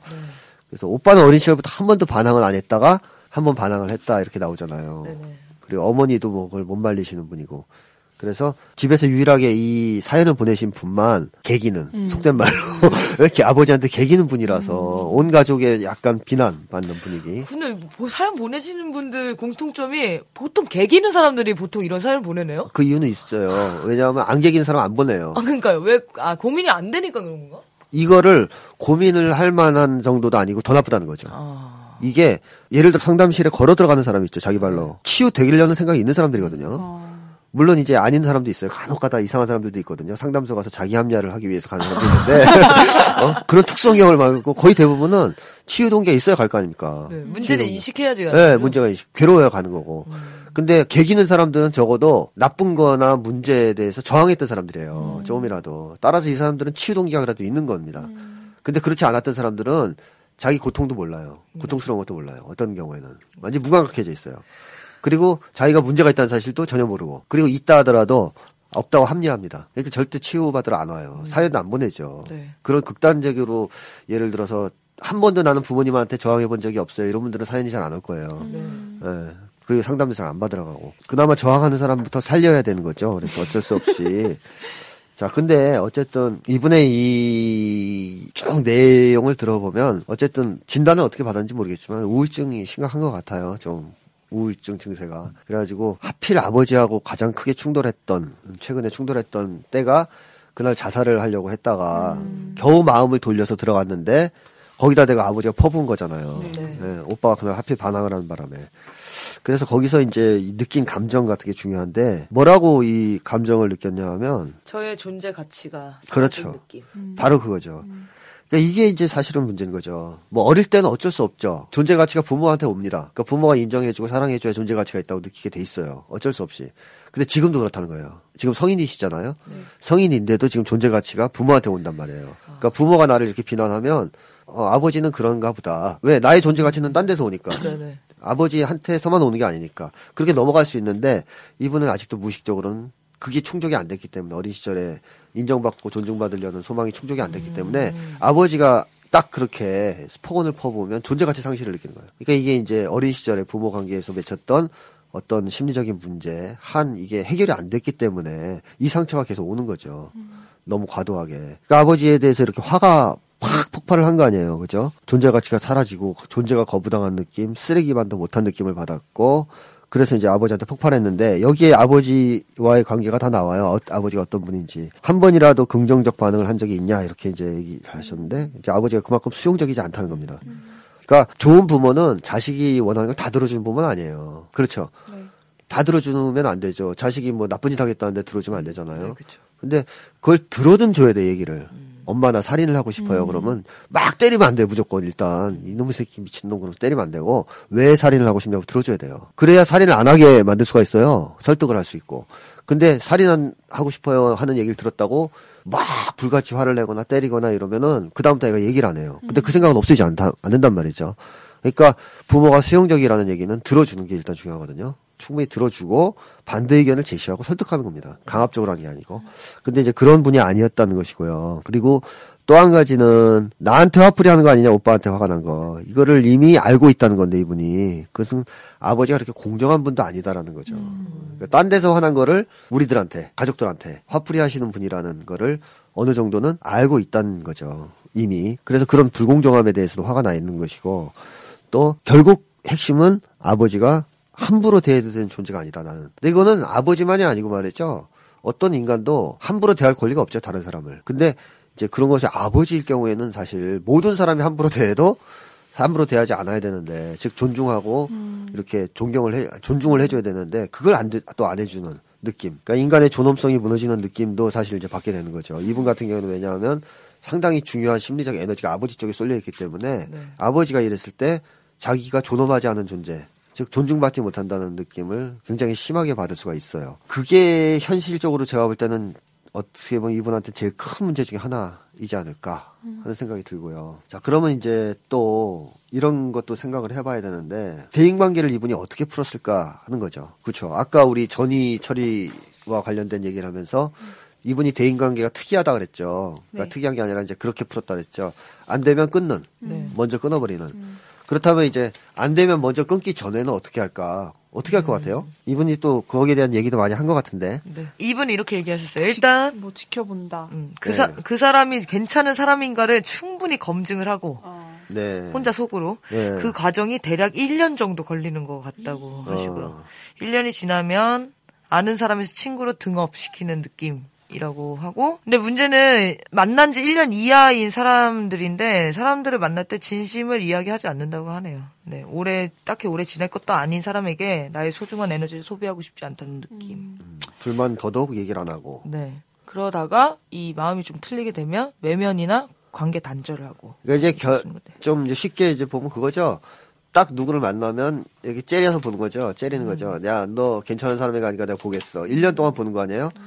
보다가 조금 괜찮다라고 하면 이제 접근을 하는데 그렇지 않다. 불만이 쌓인다 그 사람한테 조금씩. 근데 그 기준을 내가 이제 정해놓은 기준을 넘어서면 끊어버리는 이 패턴을 가잖아요. 이게 이제 사실 굉장히 큰 문제입니다. 우리 속담에 그런 말이 있어요. 뭐 돌다리도 두드려보고 건너라. 그런 점에서는 이분이 굉장히 훌륭하신 것 같아요. 1년간 지켜 두드려보니까 돌다리처럼. 근데 문제는 사람이 돌다리가 아니라는 거거든요, 이게. 돌다리는 두드려도 조금 달아요, 그냥. 얼마나 닳겠어요, 손가락 두들겨봐야. 사람은 자꾸 두들기면 상대방도 반응을 해요. 그러니까 안단 말이죠, 상대방도. 어, 보는지? 너나 간 보고 있네, 1년간. 야, 근데 그 사람이 1년간 안 보는데 1년 뒤에 갑자기 좋은 관계가 될까요? 좀 어렵죠. 그래서 이게 뭐냐 하면 굉장히 자신 없는 거죠, 일단. 대인관계에 자신이 없는 거고. 그 다음에 의존적인 거예요. 즉, 내가, 관계를 내가 만드는 하나의 주체라는 생각을 못 하시는 거거든요. 관계는 상대방이 좋은 사람이 왔을 때만 가능한 거로 생각하는 거예요. 이런 사람들은 되게 어떻게 생각하냐면 항상 그래요. 왜 나한테는 그지 같은 놈들만 걸리는 거야. 근데 그지 같은 놈만 걸리는 게 아니고, 이렇게 사람이 오면 관계가 시작될 때 그 사람을 더 그지같이 만드는지 아니면 더 좋게 만드는지는 자기도 한 50% 정도는 하는 거거든요. 근데 그 50%안 해요. 그러니까 상대방은 자- 계속 그지 같아져요. 수수방관하니까. 그러면 이제 나중에는 그렇죠. 나한테는 왜 내 인생에 이런 놈들만 꼬이는, 꼬이는 거야. 이게 남 탓을 하는데 사실은 그런 건 아니라는 거예요. 이 사람들이 말이죠. 대상과의 관계가 안 풀리면 대체로 그런 욕망이 생겨요. 바꿔치기 하고 싶은 욕망. 요새는 이 자본주의 시대는 물건을 막 사서 버리는 시대지 않습니까? 소비를 하는 시대. 근데 인간도 물건으로 보잖아요. 상품으로. 그러니까 마음에 안 들면 버리려 그래요. 바꾸려 그래요. 아, 뭐 칼이 낡았어 그러면 옛날에 갈았어요. 싹싹싹싹 갈아서 썼단 말. 요새는 갖다 버리고 새로 사요. 그게 이제 자본주의 시대의 일단 사람들의 기본적인 패턴이에요. 인간관계도 그런 게 진- 적용 적용이 되는군요. 그렇죠. 왜냐하면 인간이 계속 그런 식으로 소비 문화에 젖으면 다 인간도 그렇게 취급하는 거예요. 그게 익숙해지니까. 그러니까 사람도 아, 이 사람이 좀 문제가 있으면 버리고 딴 거 살까? 근데 사는 건 아니지만 어쨌든 바꿀까? 이래 자꾸 바꾼단 말이에요. 근데 바꿔도 되냐 이거예요. 왜? 바꿔서 이 사람이 또 뭔가를 하면은 괜찮은데 안 한단 말이죠. 그냥 바꿔서 기다리는 거 1년 동안 또 안 보거든요? 그럼 이제 뭐 1년 뒤에 또 실망하면 또 바꾸고 자꾸 바꿔야 되는데. 이런 친구들이 음, 대부분 그렇게 드러나는 것 같아요. 마음 맞는 친구들이랑만 치- 친하려고 그렇죠. 친하려고 예, 싶어요. 예. 어, 그리고 뭔가 마음에 안 들면 아나 쟤랑 그냥 안 친해지면 되는데 뭐 그렇죠. 이런 식으로 이제 대하는 친구들이 보통 예. 가끔 좀 부럽긴 해요. 근데 그런 친구. 편하잖아. 자기만 자기만 편하면 되니까. 근데 굉장히 소극적이기 때문에 대인 관계가 좋아지지가 않아요. 그 다음에 자기도 발전이 안 돼요, 잘. 너무 힘들어요. 근데. 음, 아니, 아니, 아니, 물론, 물론 있잖아요. 미친, 미친놈하고 친하게 지내지 마세요. 미친놈하고 친하게 지내선 덕될 게 하나도 없는데, 그 정도로 나쁘지 않을 경우에는, 관계는 반반이라고 생각을 해야 돼요. 사, 사람이, 좋은 사람은 예를 들어서 안 와요, 쉽게, 하늘에서. 툭툭 떨어지지 않아요. 뭐, 이제, 어디 가면은 좋은 사람이 모여있고, 그런 데 어디 있어요. 하나도 없지. 근데, 결국엔 자기가 어느 정도 만드는 거란 말이죠. 그거를 노력해서. 그리고 나도 변화해서 그 사람한테 좋은 사람이 되고 이런 주체적 관계로서 대인 관계를 자꾸 바라봐야 되는데 그렇게 하지 않으면 사람이 의존적으로 됩니다. 가끔 그럴 때가 있어요. 주체적인 그런 관계가 되고 싶은데 그런 네. 게 있잖아요. 나만 주체적이고 네. 아 쟤는 노력 왜 나만 이렇게 맨날 네. 그러는 것 같지? 쟤는 내가 고민하는 거에 반은 고민할까? 어, 나만 나만 그러는 것 같은 느낌 있잖아요. 진짜 더 너무 조력을 안 하고 막 가서 약이 막 오르는 거죠. 어, 그거는 기대를 해서 그렇죠. 그 사람한테. 어, 기대하지 말고 사람 관계라는 게 있잖아요. 사람을 바꾸려고 하면 안 되고 조종하려고 하면 안 돼요. 뭐 언젠가 그렇게 되겠지만 그거는 노력하는 과정에서 자연이 되는 것이지 처음부터 그 기대를 가질 필요가 없어요. 누굴 만났는데 얘가 나의 마음에 드는 사람으로 개조해야 되겠다? 누가 개조가 됩니까? 안 되죠. 그러니까 지적을 할 수는 있거든요. 그 사람이 가진 문제점, 잘못 비판하고 지적할 수가 있는데 그런 지적을 하고 안 고쳤을 때 화가 나면 안 돼요. 그냥 아, 이 사람은 못 받아들이는구나. 이렇게 생각하시면 되는 거고, 그거 받아들이는 사람이 있어요. 소중하게. 그러니까 지나가는 말로 이렇게 슬쩍 지적을 해줘도 고치는 사람이 있단 말이에요. 자, 그런 사람은 관계가 회복, 좋아지는 거예요. 좀 깊어지는 겁니다. 그 사람한테 에너지를 더 쏟으면 돼요. 그거는 뭐 어쩔 수가 없는데, 그렇다고 해서 피할 필요도 없다는 거죠. 그리고 화날 필요도 없고. 저는 그런 것도 봤어요. 진짜 이상한 놈을 바꾸겠다고 미친 듯이 달려드는 사람도 봤는데, 왜 그런 짓을 하는지 좀 이해가 안 돼요. 아, 그런 케이스인데요. 어. 그리고 왜 이렇게 화를 내는지, 거기에 대해서 좌절하는지. 화는 안 나는데 좌절을 많이 해요. 아, 어. 뭔가 좀 그런 거만함이 있는 것 같아요. 어쨌든 저는 사람을 예. 내치는 거를 정말 싫어한단 말이에요. 어. 이상한, 성격적으로 결함 있는 애들이 다 세고 셌잖아요. 그 네. 정도가 차이가 있을 뿐이지. 예. 그 정도 정말 심한 애들을 만나면, 아, 얘는 진짜 어떻게 해야 되지? 내가 얘를 어디까지 해줘야 될까? 네. 어디까지 얘를 바꾸, 바꾸게 도와줄 수 있을까? 네. 얘가 적어도 나랑, 버- 나랑 관계가 끝나도 사회생활에 적응하면서 살아야 되는데 그런지 않은 친구들을 보면은 네. 자꾸 쓸데없는 책임감 같은 게 생기, 그, 그래서 저는 우울해요. 어. 그게 너무 좌절스러워. 그러니까 세상을 구원하시려고 하더니 아, 그 약간 무슨 병에 걸렸나 봐요. 어. 거만 병에 걸려 있는 것 같아요. 검한 병은 아니고 또 그것도 한번 분석을 해보면 왜 그렇게 그 문제에 대해서 힘들어하는지 또 많은 사람들을 자꾸 바꾸려고 하는지 이런 것도 생각해 볼 수가 있죠. 그러니까 안 되는 경우에 포기하고 사람과의 관계를 끊으라는 뜻이 아니고 그랬을 때는 그거에 대해서 기대를 너무 많이 하는 것은 좋지 않다는 거죠. 좀 놔주고. 예. 그, 사, 그 사람도 결국 일어설 땐 일어서거든요. 네. 그 또 희망을 가져야 돼요. 안달을 하면 안 되고. 조급해하지 않아야 되겠어. 자, 어쨌든 말이죠. 이분이 그래서 대인 관계를 그렇게 하기 때문에 네. 오히려 이런 후회를 하시는 거예요, 자꾸. 왜 재수 없는 사람을 진작 알아보지 못했냐. 근데 재수 없는 사람을 진작부터 알아보는 사람은 제가 볼 때는 거의 없는 것 같아요. 있어요? 없죠. 어, 없죠. 한참 알아요. 사귄 다음에 알죠. 네. 시간이 지난 다음에. 대체로 처음에는 좋게 볼라 그러지 않아요? 처음부터 만났는데 나랑 이제 뭐 예를 들어 동아리를 같이 하게 됐다. 같은 직장에서 일하게 됐다는데 이 시기는 사이코패스야. 이런 식으로 굳이 생각하지 않는단 말이에요, 사람들은. 음. 그냥 믿으려 그래요. 좋게 보려고. 근데 나중에 보니까 재수없는 인간인 거는 알게 되잖아요. 사람의 속마음은 깊이 나오지 않고 좀 지나야 나온단 말이에요.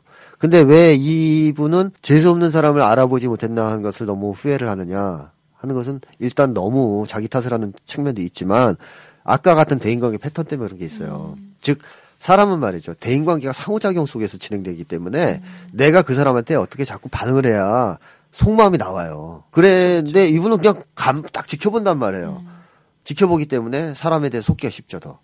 가만히 지켜보니까 그 사람은 자기를 지켜보는 걸 알고 무의식적으로는 알아요. 아, 의식적으로 몰라도 사람은 다 이제 그런 무의식이 도사 같아가지고 아, 제 사람이 나를 보고 있다, 지켜보고 있다. 그러면 착하게 행동하죠. 누가 거기서 나쁘게 행동해요? 좋게 행동한단 말이에요. 자, 더 실망이 커지겠네요. 그러니까 그러면. 1년 뒤에 이제 믿고 이제 시작했는데 배신 나갈 수도 있는 거예요. 그러면 실망이 더 커지죠. 그래서 사람 관계는 말이죠. 관계 속에서 검증돼야 돼요. 관계 속에서. 그러니까 이제 제가 옛날에 아는 어떤 분이 그러더라고요. 자기는 인간을 알 수 있는 확실한 방법이 있다 이거예요. 뭐냐? 그랬더니 한 가지는 고스톱을 쳐보면 안다 이거죠. 맞아 맞아 어, 맞아. 인간- 맞아 맞아 진짜야. 인간성은 고스톱을 쳐보면 다 나온다. 정말. 난 거기서의 그 눈빛과 어, 그 감정 표현과 맞아. 이몇 가지를 보면 인간의 그 종류를 알겠다 하시는 분이 있었고 또한 가지는 무전 여행을 하루만 떠나보면 음. 이틀이나 뭐 이렇게 떠나보면 금방 간다. 그러니까 아무리 처음에 좋은 사람 같아도 이제 지치고 힘들고 배고프고 막 이렇게 고생하면 인간성 다 나온다는 거죠 여기서. 근데 저도 많이 봤거든요 그런 현상은. 근데 저는 이제 한 가지 추가하자면 팀워크를 필요로 하는 운동 경기를 해도 인간성이 잘 드러난다고 봐요. 어, 옛날에 제가 아는 어떤 한 친구가 있었는데 평소에는 굉장히 뭐 멋있는 말도 잘하고 남들을 위하는 것 같고 이랬는데 이게 족구를 하는데 자꾸 지니까 아 빡쳐가지고. 깽판을 쳐요 이게. 이 녀석이. 그래가지고 공을 막 아무데나 차는 걸막써 나중에. 그거 세 살짜리 애들이 하는 거잖아요 그죠? 삐져가지고 막 깽판 치는 거. 그러니까 게임 재미를 얻게 만든 거죠. 이기냐 지냐를 떠나서 지가 게임이 잘 안 된다고 그러니까 야 운동 경기 하니까 다 나오는구나 인간성이 이런 생각도 들었는데 어쨌든 이거는 다 뭡니까 그 사람하고 뭔가 활동을 했기 때문에 쉽게 검증이 되는 거잖아요. 그렇죠. 그러니까 그냥 가만히 있으면 인간에 대해서 알 수가 없어요. 우리가 인식이라는 것도 내가 가만히 있어서 되는 게 아니에요. 볼펜에 대해서 인식을 하고 싶어도 어때요? 만져봐야 되는 거 아닌가요? 써보고 그래야 볼펜에 대해서 제대로 아는 거지. 그냥 멀리서만 보면 이게 써지는지 안 쓰는지도 몰라요. 들고 써봐야 아는 거지. 그런 식이죠. 관계도 관계 속에서 계속 사람들하고 접촉을 하고 내가 어떤 행동을 하고 상대방의 반응이 나오고 거기에 대한 또 재반응을 하고 이렇게 상호작용이 되면서 사람에 대해서 깊어지는 거거든요. 이해가. 근데 이제 이분은 대인 관계에서 자신감이 없다 보니까 자꾸 물러서는 지켜보는 의존적으로 보는 이런 관계가 있어요. 그래서 이런 얘기를 한 것도 의미심장한데 사람이 좀 친해지면 불만을 얘기하지만 기분 나쁘지 않게 얘기한다 이렇게 표현을 하- 되게 조심스럽다는 거죠. 그리고 그런 얘기를 왜 얘기를 못하냐면 그 얘기를 했다 해코지 당할 수도 있고 피곤한 일에 휘말릴 수도 있고 자 이 두 말을 보면 어느 무엇이 연상됩니까? 딱 이분의 집안 환경이 연상되죠. 그죠? 아버지한테 얘기했다가 오히려 폭언을 받을 수도 있고 또 그 얘기를 했다 집안에 분란이 일어나서 피곤한 일이 생기는 가족들이 다 피곤해 하잖아요. 그러니까 이분이 자라온 환경 자체가 자기 얘기가 자꾸 수용되는 분위기에서 자란 게 아니에요. 거부당하는 분위기에서 자랐어요. 또 그걸로 인해서 시끄러워지는 분위기에서 자랐어요. 예, 폭언을 받거나 아니면 집에 분란이 생기거나 따라서 대인 관계에서도 그 패턴이 유지된 거죠. 두려워하는 거죠. 그래서 저는 요 부분도 역시 고칠 중요한 이제 대목이다 이런 생각이 좀 들고 자그 다음에 이제 시간이 그렇게 많지 않으니까 조금 정리를 해보면 이건 조심해야 될 게 말이죠. 이분은 외모에 신경 쓰는 거 조심해야 됩니다. 외모요? 네. 아, 왜 그 얘기를 하냐면, 어릴 때 유일하게 칭찬받는 게 외모래요. 그래서 외모에서 약간 안- 좀 문제가 생겼을 때, 지금 생각하면 그다지 큰 문제는 아니지만, 초등학교 때 약간 거기서 문제가 생겼을 때 무슨 감정을 느꼈다 그랬냐면, 존재감 없다. 유일한 장점이 사라졌다는 생각. 왜? 왜냐면 부모님이 어릴 때 외모 칭찬만 했대요. 여기 써 있는데. 맞아 맞아. 어, 이게 이제 하나 문제가 돼요. 자, 그러니까 이분이 다른 사람의 인정을 획득할 때 또는 다른 사람의 사랑을 받으려고 그럴 때 외모를 활용하려고 그럴 가능성이 있어요. 그에 집착할 수도 있고. 왜냐하면 그게 상실되면 사랑을 잃는다고 무의식적으로 생각할 수가 있어요. 따라서 이제 그 부분에 대한 주의를 좀 해야 되고. 그런 거에 집착 집착은 아니고 네, 어 신경을 많이 쓰게 되면은 네. 어떻게 될까요? 자기 꾸미기 이런데 상당한 치장하는 거, 거 외모 어, 이런 거 관심을 많이 가지고 거기에서 만약에 그 평가가 좋지 않으면 좌절을 너무 심하게 하고 음, 바로 그냥 우울하게 예, 이렇게 들어갈 예, 수 그다음에. 대인 관계에서 성적 매력을 활용할 수도 있어요. 나중에 음. 심하면. 어, 히스테리가 그렇죠. 히스테리 증상이 바로 성적 매력을 적극 활용하는 거거든요. 관심 끌기에. 자, 그런 것도 우려가 조금 돼. 지금 나이가 적으니까 아직 안 나올 텐데 이게 극복이 안 되면 심해질 수가 있어요. 그 다음에 자, 이분이 이제 조심해야 될 거는 일단 그런 점도 있고 과거의 경험을 일단 정리해야 되겠죠. 특히 아버지와의 소통이 안 되는 문제. 그다음에 분노가 심했을 때는 폭언을 하는 패턴. 이 부분에 지금 제동을 못 건다면 어쨌든 아버지에 대한 소망은 조금 포기할 필요는 있지 않느냐. 이분이 이제 상담가 찾아갔을 때 그런 얘기를 들었다 그랬는데 아, 내가 아버지로부터 인정받고 존중받으려는 이 소망 그거를 지금은 그걸 좀 버릴 필요가 있다라는 거 이제 이게 쉽게 버려지지는 않는데 일단 알긴 알아야 됩니다. 생각은 해봐야 돼요. 그리고 그게 전이로 나타났었다는 거 첫 번째 상담에서. 이런 거를 생각하면서 이 문제를 처리를 일단 해야 됩니다. 그렇지 않으면 계속 이 패턴이 반복될 수가 있어요. 아버지를 찾는다는 얘기죠. 쉽게 얘기하면. 아버지를 대체할 만한 사람을 계속 찾고 거기서 좌절을 경험하고 계속 이러면서 이제 더 우울해지는 이 패턴이 반복될 수가 있어요. 따라서 이걸 조금 끊을 필요가 있고요. 그 다음에 이제 어- 이분이 어머니와의 감정 관계는 뭐 괜찮은 편이라고 생각을 하시지만 사실 어머니도 조금 문제 있어요. 제가 볼 때. 왜 그러냐면 이분이 어머니와의 관계가 정말로 좋았다면 자살하려고 했을 때 그 특히 이제 그 아버지와의 충돌로 인해서 또 병원에 갔다 왔을 때 어머니를 속여 넘기려고 생각하잖아요. 어. 어머니한테 모든 걸 털어놓기보다는 네. 그건 어머니 관계가 안 좋다는 얘기입니다. 어머니가 정말로 관계가 좋으면 어머니한테는 얘기할 수 있어야 되는데 그것도 안 되는 거예요 지금. 그러니까 그 상담사를 세 번이나 찾아가신 거 보면은 그것도 그렇죠. 네, 기대할 네. 수 있는 사 기댈 수 있는 사람이 가족 간에는 없는 없는 거. 어 그렇죠. 가족에게는 지금 큰 기대가 없다는 걸 본인이 알고 있다는 거죠 무의식에서는. 그래서 왜 그런 걸 따져보면 또 어머니는 그렇게 나, 화내고 막 이렇게 못되고 이러신 분은 아닌데 굉장히 희생적인 어머니예요. 네. 근데 이 어머니가 조금 그런 스타일이에요. 난 이렇게 희생했다. 그러니 너는 나의 기대를 배신하면 안 된다. 라고 부드러운 협박을 하시는. 그러니까 자기의 희생을 남을 조종하는 수단으로 이용하는, 통제하거나. 그런 약간의 문제가 있어요. 약간이라기보다는 그런 문제가 있어요. 제가 이번에 그 책 있죠? 누구에게나 어린 시절. 네네네. 그거 다 안 읽으셔서 모르겠, 거기에 병약자라고 보셨어요, 혹시? 병약자. 아, 아직 아, 안 거기까지 보셨죠? 못- 그- 단어를 못 예, 뺐습니다. 그런 스타일이에요. 어. 자기가 몸으로 게임을 해서라도 자기가 희생을 하면서 다른 사람을 조종하고 통제하는. 그러니까 그 희생이 기쁘지가 않은 거예요. 받는 사람은. 음. 그러니까 어, 이분도 무슨 뭐라 마음인지 알것 같아. 이분도 무- 뭐라 그랬냐면 부담스럽지. 기대. 어머니가 나한테 기대하고 있다는 느낌 받는다 그러잖아요. 네. 그건 당연한 거예요. 왜냐하면 희생이 조건 없는 걸 희생이라는 거 아니에요? 음, 그쵸, 그쵸. 그렇죠. 내가 예를 들어서 좀 이따 우리 나가 식사를 하는데 만두를 안 먹었다. 이게 희생이거든요. 내 만두를 안 먹고 줬다. 희생이야. 아, 근데 만약에 내가 그 만두를 안 먹고 주는 대신에 너희가 돈을 내시오 두 분이 이랬으면 이건 희생이 아니거든요. 이건 대가가 있잖아요. 그럼 그두 분이 만두 먹을 때 기분이 좋아요? 아, 안 좋죠. 아 체한단 말이죠. 아, 진짜 만두 양보하지 말지, 그러면. 어. 그러니까 처음에 그렇죠. 만두를 아예 양보하지 말지 생각 들죠. 그거랑 패턴은 똑같은 겁니다, 이게.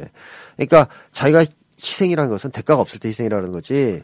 이제 이 어머니처럼 열심히 가족을 위해서 이렇게 하는데 그걸 가지고 기대를 자꾸 하고 조건을 자꾸 요구하고 그걸 노골적으로 안 해요, 이 어머니가 보면. 아주 은은하게 해요.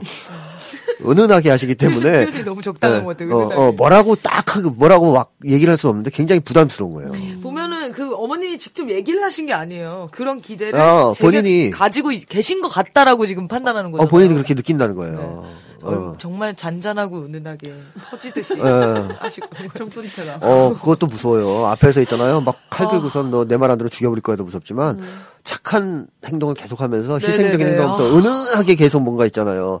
자, 내가 이렇게까지 고생했는데 넌 데모하면 안 돼. 80년대 어, 어머니들. 어, 그러면. 막 사람 잡죠. 자, 그래서 이런 것들이 이 스타일도 사실은 굉장히 나쁜 거예요. 어머니의 스타일이. 사실.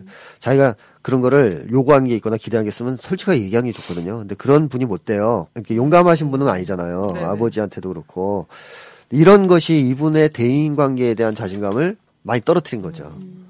특히 아버지 관계가 나쁜 것도 영향을 주고 아버지도 제가 볼 땐 사회생활에서 그렇게 잘하시는 분 아니라고 생각합니다. 여기에는 뭐 자세한 내용은 안 나오지만 사람이 말이죠 집에서 독재를 하는 사람 치고 밖에 나가서 용감무쌍한 사람은 없어요. 밖에서 용감무쌍하지 않은 사람이 집에서 독재를 보통 하는 거예요. 그러니까 그걸 제가 지난 시간에 그런 얘기를 했죠. 권위주의적인 격이라 그랬죠. 무력감이 심하다 보니까 그걸 어디선가 풀어야 되고 집에서 푸는. 그러니까 집에서 자식들을 사랑하고 존중하는 사람은요. 밖에 나가서 용감합니다. 근데 밖에 나가서 용감하지 못한 사람은 집에 가서 어때요? 화풀이하죠. 집에 가서 화풀이하고 집에서 권위적이에요. 우리 언니 그런데. 음. 이 아버지도 사실 이분이 이제 잠깐 언급한 거를 보면 할아버지가 네. 네, 그죠. 아버지의 사랑을 받지 못하고 자란 분이에요. 그렇죠? 이렇게 아버지 사랑이 없고 아버지 자리가 빈 사람은 사회에 대한 불안이 심해요. 사회에 나가 활동하는 거에 대한 불안이. 아버지가 없으니까 사회 생활을 했는데 어머니가 이제 하시긴 하셨겠지만 그럴 경우에는 어떻게 됐느냐? 사회로부터 인정받고 존중받는 거 또는 사회로부터 수용받는 거에 굉장히 민감해지거든요. 그 두렵기 때문에 이분이 그래서 아마 워커홀릭 스타일이 되지 않았을까 아버지가. 종교에도 종교도 기독교입니다. 이거 제가 볼 때 100%. 왜냐하면 기독교는 뭐라 그래? 하느님 아버지 그러죠. 아. 근데 불교는 부처님 아버지 안 그러거든요. 그러니까 이제 아버지의 컴플렉스가 있는 분들이 믿는 종교는 100% 기독교예요. 왜 아버지 하느님은 아버지상이거든요. 맞아, 맞아. 그래서 파더라고 부르잖아요. 네, 그래서 이제 심리적 대체물이죠, 사실 일정 정도는. 자, 그래서 이분이 이제 종교라든가 일에서의 인정에 매달릴 수밖에 없는 것은 아버지가 비어 있기 때문이죠. 어머니는 좀 무서웠고. 자, 그러다 보니 이분은 아버지 자리는 비고 밖에서는 사실 어떻게 보면 계속적인 무기력과 공포를 느낄 겁니다. 그걸 집에 와서 풀 거고. 그 다음에 어, 무서운 어머니 밑에서 자랐기 때문에 여성에 대한 반감도 있어요. 이 아버지가. 그러니까 딸에 대- 대해서는 더 좀 화를 낼 수도 있어요. 자, 이런 문제 때문에 이제 여기 계신 분이 어쨌든 아버지와의 관계에서의 문제 이런 걸 해결을 해야 되겠고, 아, 부모 관계에서의 문제. 그 다음에 이제 또 하나는 이거에서 해방된다는 것이 어떤 의미를 가지느냐를 좀 생각해 봐야 되겠죠. 아까 얘기했듯이 나의 존재 이유. 나의 존재 가치가 어디에서 좌우되느냐. 이분은 지금도 부모라고 보는 거예요. 제가 볼 땐 그래요. 왜냐하면 아버지한테 그런 폭언을 들었을 때 자살 충동도 생기고 또 그게 굉장히 중요한 거예요. 그리고 또 물론 자기가 하는 일에서 자서한 실수를 했을 때에도 존재 가치를 못 느끼는 것도 결국엔 그거죠. 내가 누군가의 기대를 충족시켜야 된다는 어떤 강박관념이 있기 때문이라는 것이고 그렇다면은 존재 이유를 뭔가 내가 잘 해냈을 때 혹은 외모가 지금같이 싱싱하게 유지됐을 때 나의 존재 가치가 있다라고 지금 무식해서 생각할 수가 있기 때문에 이 문제를 조금 이제 전환을 시켜야 되겠죠. 나의 존재 가치는 거기에 있지 않다. 어? 그리고 더 이상은 나의 존재 가치를 부모 관계에서 찾지 않겠다. 이런 쪽으로 좀 전환을 해야 되겠죠. 그 다음에 대인관계의 패턴을 바꿔야 됩니다. 대인관계가 지금 너무 패턴이 좋지 않거든요. 자신감이 없다 보니까 일단 지켜보면서 기다리기, 수동적이고 의존적인 대인 관계를 하잖아요. 먼저 다가오기만 항상 바라기도 하고, 그리고 자기가 하고 싶은 얘기 못 하죠. 네. 여기 계속 그 얘기 하잖아요. 하고 싶은 얘기 못 한다고. 이 대인 관계가 그러니까 못 하는 거예요. 그러니까 그거 바꿔야 됩니다. 이제는 좀 해야 됩니다. 다소 그게 고통스럽고 때로는 부작용을 나타나도 하고 싶은 말을 좀 하면서 살아야 돼요. 1년간 바라보지 말고 1년간 상호작용을 하면서 사람을 상대해야 되는 거다는 거죠. 그 다음에 이제 먼저 떠나가긴 절대 하면 안 됩니다. 내가 아직도 그 사람한테 어떤 뭐 애착이 있고 미련이 있고 관계를 유지하고 싶은데 거절당할까봐 먼저 떠나는 패턴 하면 안 돼요. 왜? 거절당하는 것도 견뎌내야 돼요. 어쩔 수 없어요. 그리고 지금 받는 거절은 차라리 그래도 어린 시절에 부모한테 거절당하는 것보다 견디기 쉬운 거예요. 그러니까 거절도 당할 수 있다는 각오를 가지고 거절도 때로는 감내하면서 먼저 떠나고 도망치는 패턴은 하지 말아야 된다. 그래서 또 혹은 거절당할까봐 대상을 바꾸는 것도 하지 말아야 된다. 이것도 이제 과거에 후회하는 것 중에 하나지 않습니까? 이제 그런 것들이 지금 이제 근본적으로 사실 장기적으로 볼 때 해결해야 됩니다. 사회 불안도 그렇고. 근데 현실적으로 지금 급하게 당장 현실적으로 좀 빨리 신경을 썼으면 좋겠다라고 생각되는 것은 우선 첫째로는 나에 대한 존중, 사람들의 존중, 그리고 나의 존엄성은 남들이 주는 것이 아니고 내가 스스로 쟁취하는 것이다라는 이 입장을 확고히 좀 가져야 될 것 같아요. 근데 그러려면은 이제 그거죠. 도대체 나의 가치, 나의 자존감을 유지하기 위한 사회적 가치가 어디에서 오는 것일까? 나는 사회적 가치가 어떨 때 나의 사회적 가치가 있다고 할 수 있을까? 이런 거에 대해서 고민을 하셔야 됩니다. 그래야 삶의 의미도 이제 재정립이 되지 않습니까? 그러니까 지금은 삶에 대해서도 굉장히 불투명하시거든요. 전망이나 이런 거에. 맞아 맞아. 그렇기 때문에 그냥 인정받고 뭐 존중받고 뭐 이런 정도 버림받지 않고 이런 거에 연연해야 하는데 좀 그것보다는 도대체 나라는 사람이 존엄하게 살려면 존중받으면서 살려면 나의 사회적 가치를 어떻게 끌어올릴 수 있을까? 그렇다면 어떤 게 바로 나의 가치일까, 사회적 가치일까 이런 거에 대한 고민을 해야 된다는 거죠. 그리고 두 번째는 그 좋은 친구가 있다 하셨어요. 네, 예. 두 명. 네, 두 명 있죠.